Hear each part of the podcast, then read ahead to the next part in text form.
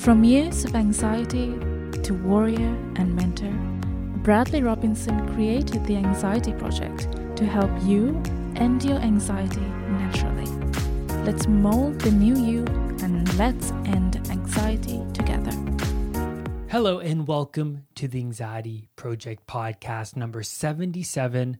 I am Brad Robinson, and today I'm talking about my life after anxiety. Once I fully recovered from my severe anxiety disorder, agoraphobia, and uh, health anxiety, today's podcast all about the results of of my recovery journey, how I felt after I recovered, what, what my relationships were like after I recovered, and how I felt emotionally, physically, spiritually, energetically after my anxiety disorder. And when I overcame my anxiety, I felt like my whole self shifted 180 degrees. I didn't feel like the same guy anymore. I felt like all different areas of my life completely transformed. And that was my goal.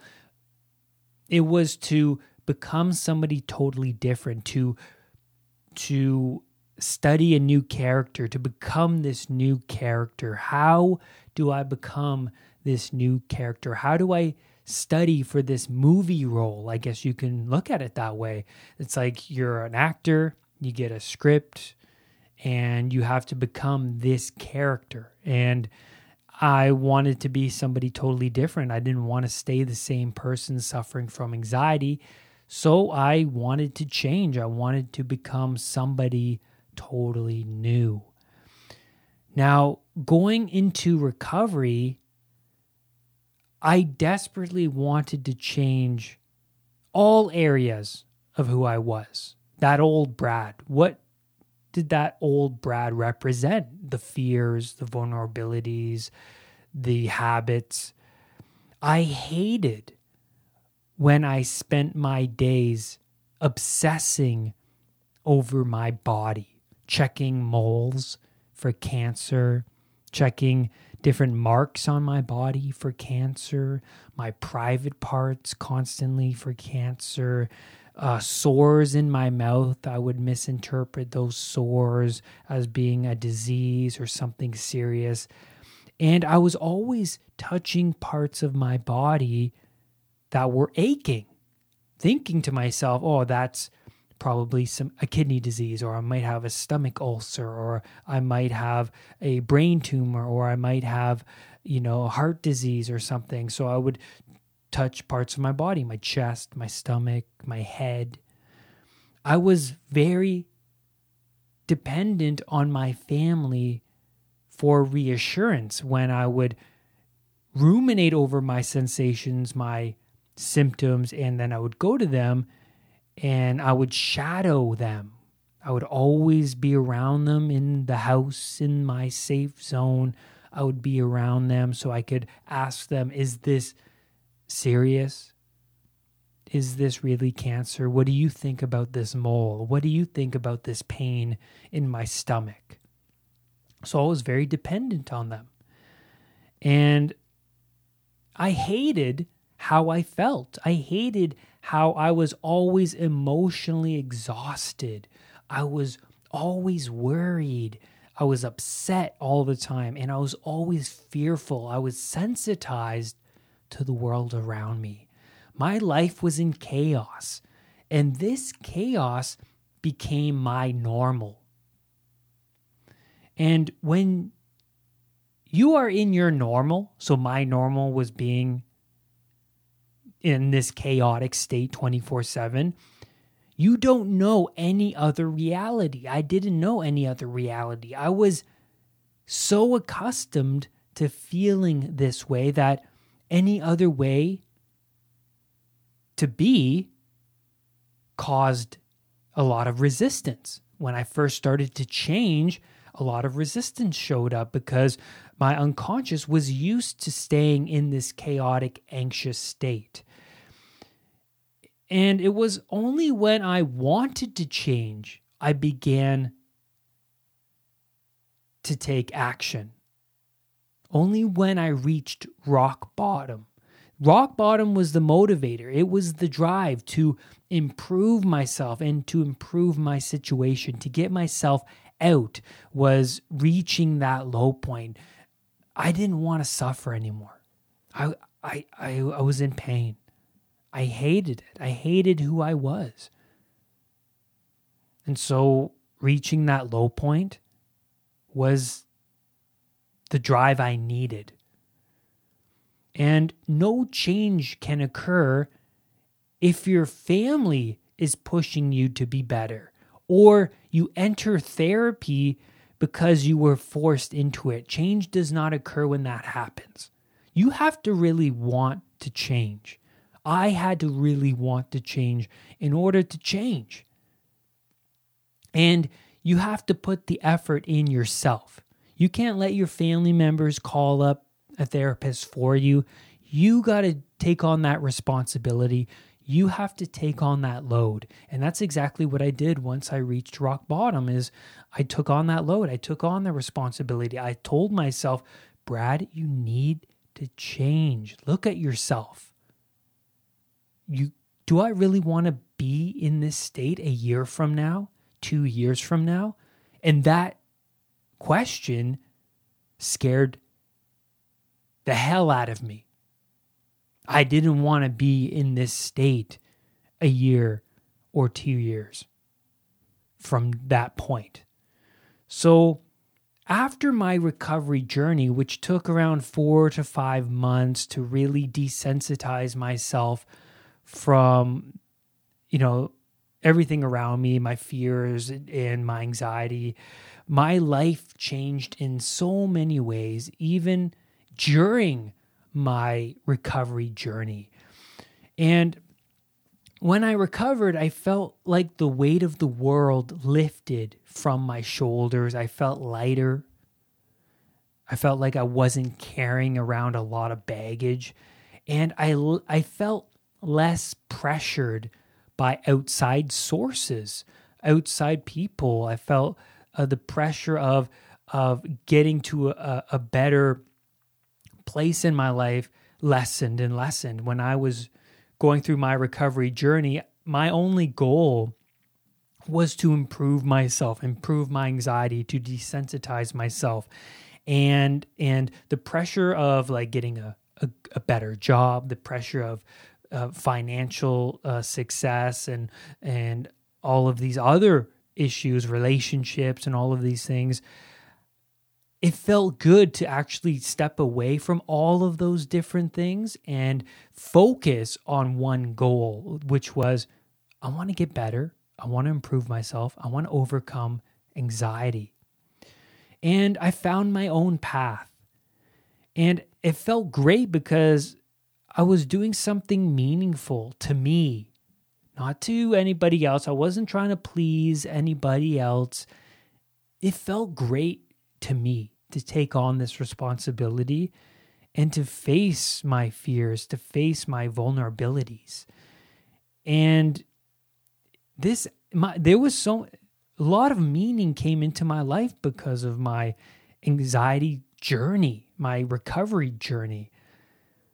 And when I first felt myself, when I first felt my improvements mentally, physically, emotionally, spiritually, energetically, I wanted to keep going because it felt great that I was improving. It felt great that I was overcoming these fears and challenging myself, doing things that I never thought I could do before. I always, going through my recovery journey, I kept saying to myself, I didn't know I could do that. And challenges would be meditating, reading books, uh, giving in like a week or two weeks. And I would challenge myself to self help podcasts and surrounding myself with new role models and breathing exercises and physical uh, exercises, all of these things. My dopamine what my dopamine uh, w- would spike, right? When I would realize that, oh my God, I actually did that. I feel so great. I never knew I could do that before. I would have these dopamine surges, right? And those dopamine surges actually drive you to doing it again. That I want to I want to push myself on the treadmill. I want to push myself in those fearful uh, ex- uh, situations because once I overcame anxiety going into uh, fearful situations, I felt great. My dopamine levels would go up and I would feel like I conquered something really, really scary. And that made me feel proud of myself, more confident in myself. And that drove me to continue the anxiety uh, recovery journey. And that was uh, that was really big in my journey.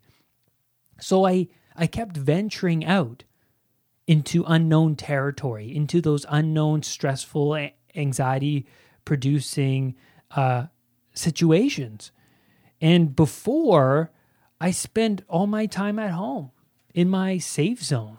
I was afraid of confronting the unknown. The deep parts of me that were holding on to repressed emotional issues that were causing me a lot of grief, shame, guilt, pain, and anxiety was that unknown that I always avoided. I always avoided facing the truth that was in my unconscious mind, all of those past repressed emotional issues. I, I didn't want to face those things. Those were scary, those were painful.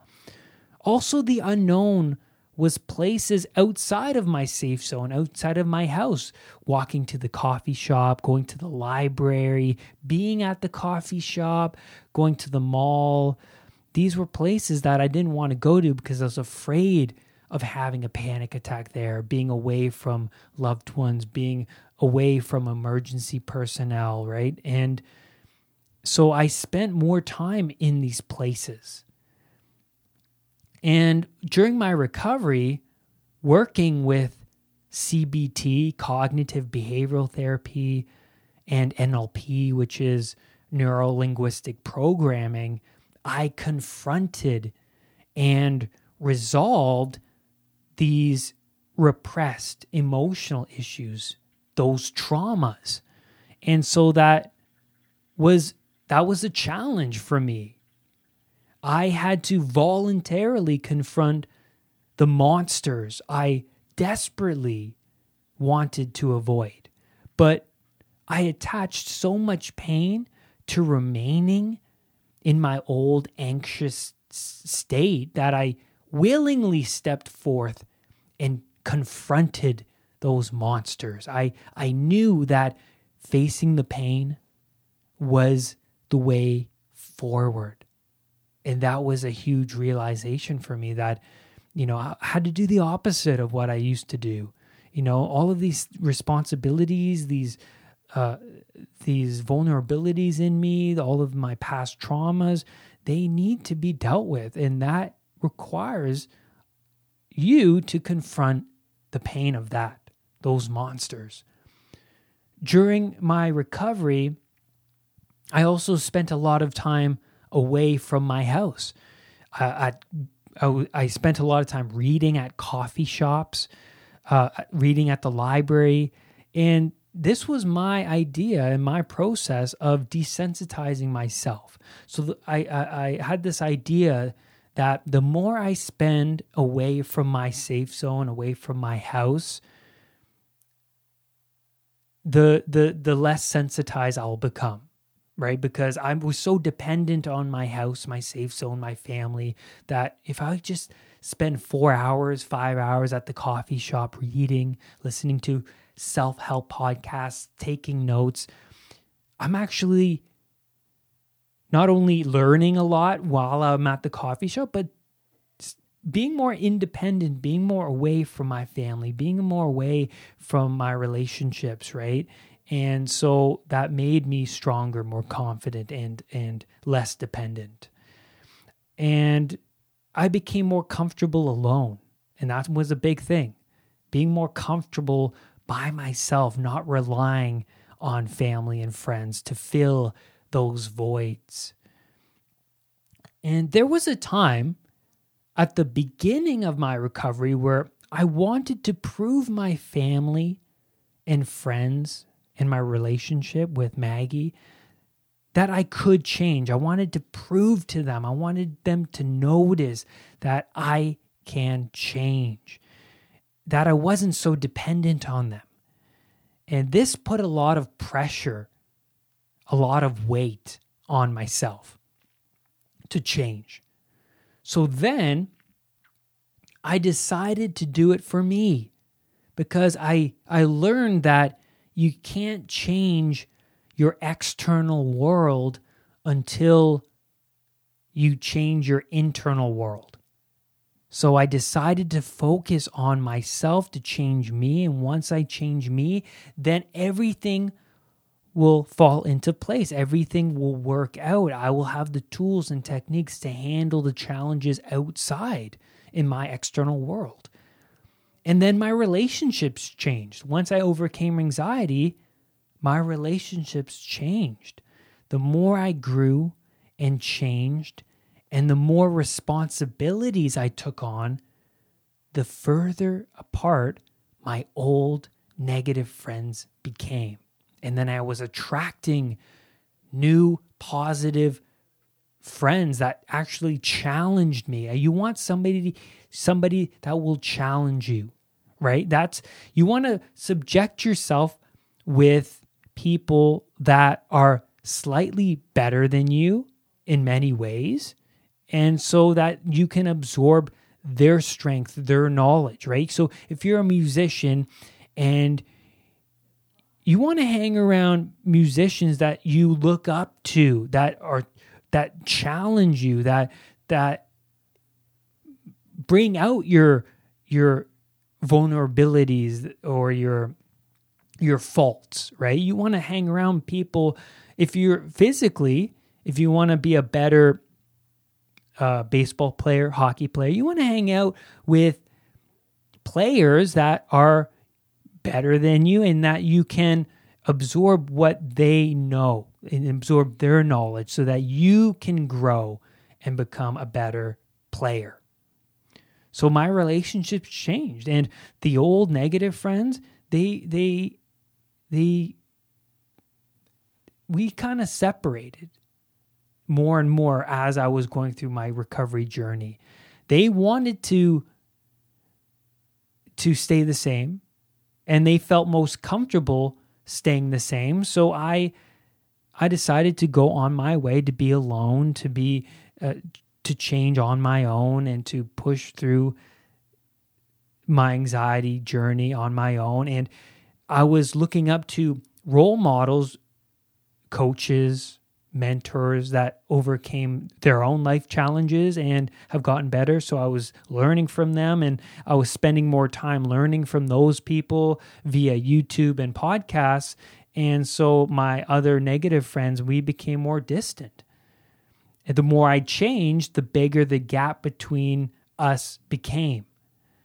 Our lives eh, became different and our likes and dislikes became different. And So we naturally grew apart. And that was a big thing in my recovery. With my family, I took a lot of stress off their shoulders by becoming more independent. When I was working hard, improving my life, they witnessed the changes in me. They saw and they told me, you know, Brad, I can't believe how far you came. You changed so much. It's unbelievable. And so when I started, when I changed and I was going through the recovery process, I started to help people around me. People naturally started to become attracted to me. And I opened I opened up more about my anxiety and my my struggles dealing with severe anxiety on the internet, on social media, and friends and family started to open up to me about their struggles. And that was huge So I started to help other people around me. I started to help my close family, my relationships, my friends. And that was a huge realization. That was a huge moment for me. I felt like, wow, you know, I I I feel like we're all connected more than I thought.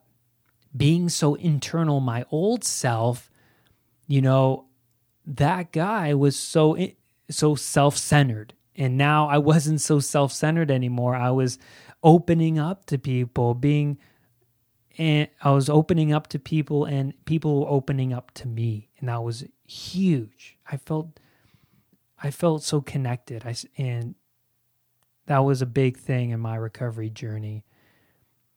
Also, I became more disciplined, more goal oriented, more relaxed, and I became more responsible.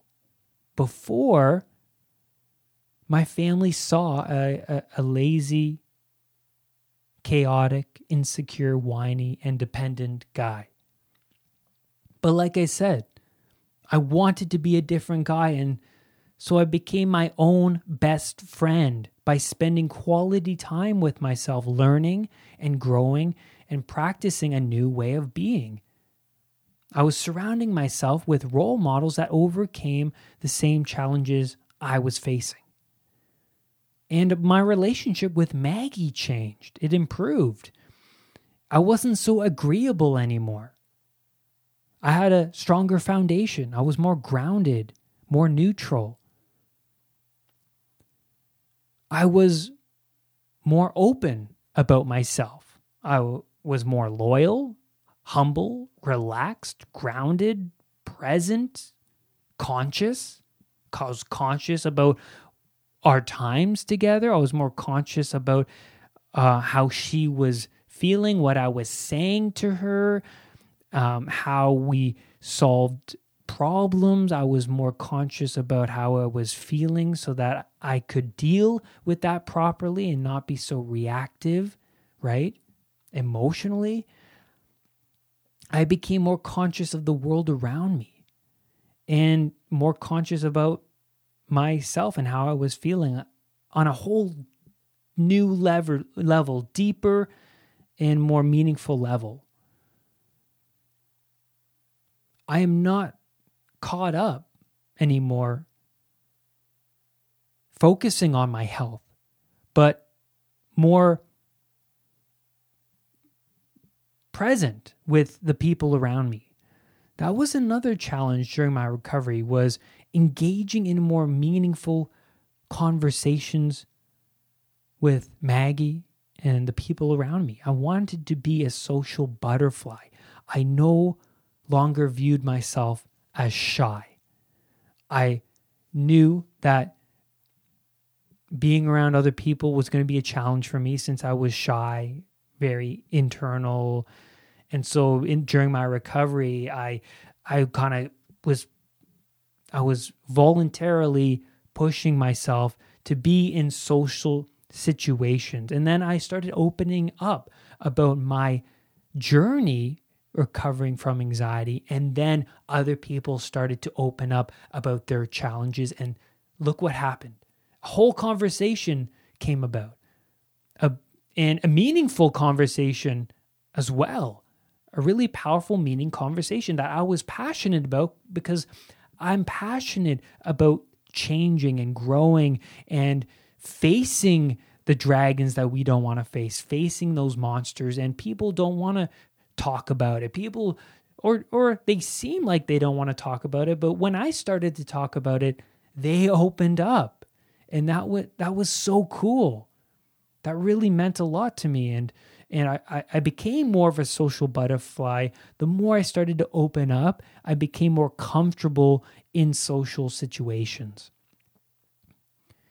And so I found that life is a never ending growing experience. Just because I overcame an anxiety disorder doesn't mean I just stop and neglect the garden, right? You want to at- attend to the garden all the time. So if I neglect that garden, the plants will die, weeds will grow, and animals will come and eat the herbs. I developed all of these tools, techniques, and strategies during my anxiety journey and continue to implement them daily so I can maintain that garden, so I can maintain that mentally strong brain and, and that physical health. I fell in love with the change process. That I always strive to be better than I am today. I follow the principle of Kaizen, never ending improvement. And that's where I'm going to leave you on today's podcast episode. Remember to send me your questions, whether it's um, email, so you can go to unpluganxiety.com under contact, fill out an, uh, a question there and send it to me. And so I'm, I, and I, I want you to send these questions because I'm going to do another Q&A podcast. So I want to hear your questions. I want to gather some really important questions so that I can answer them on this podcast.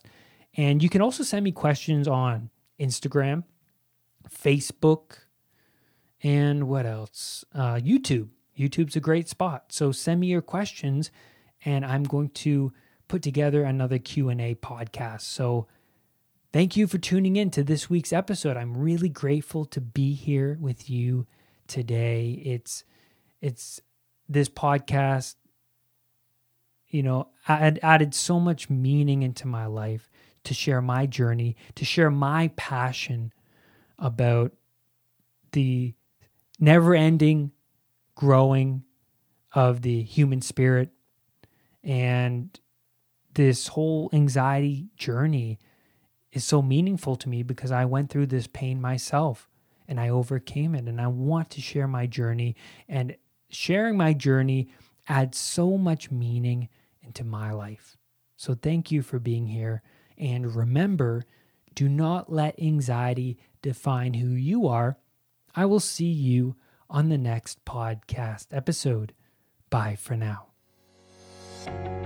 Brad's powerful anxiety recovery program is available at unpluganxiety.com. The Anxiety Project program is downloadable and puts the power of anxiety recovery in your own hands. What are you waiting for? Visit unpluganxiety.com for more details. Recovery starts now.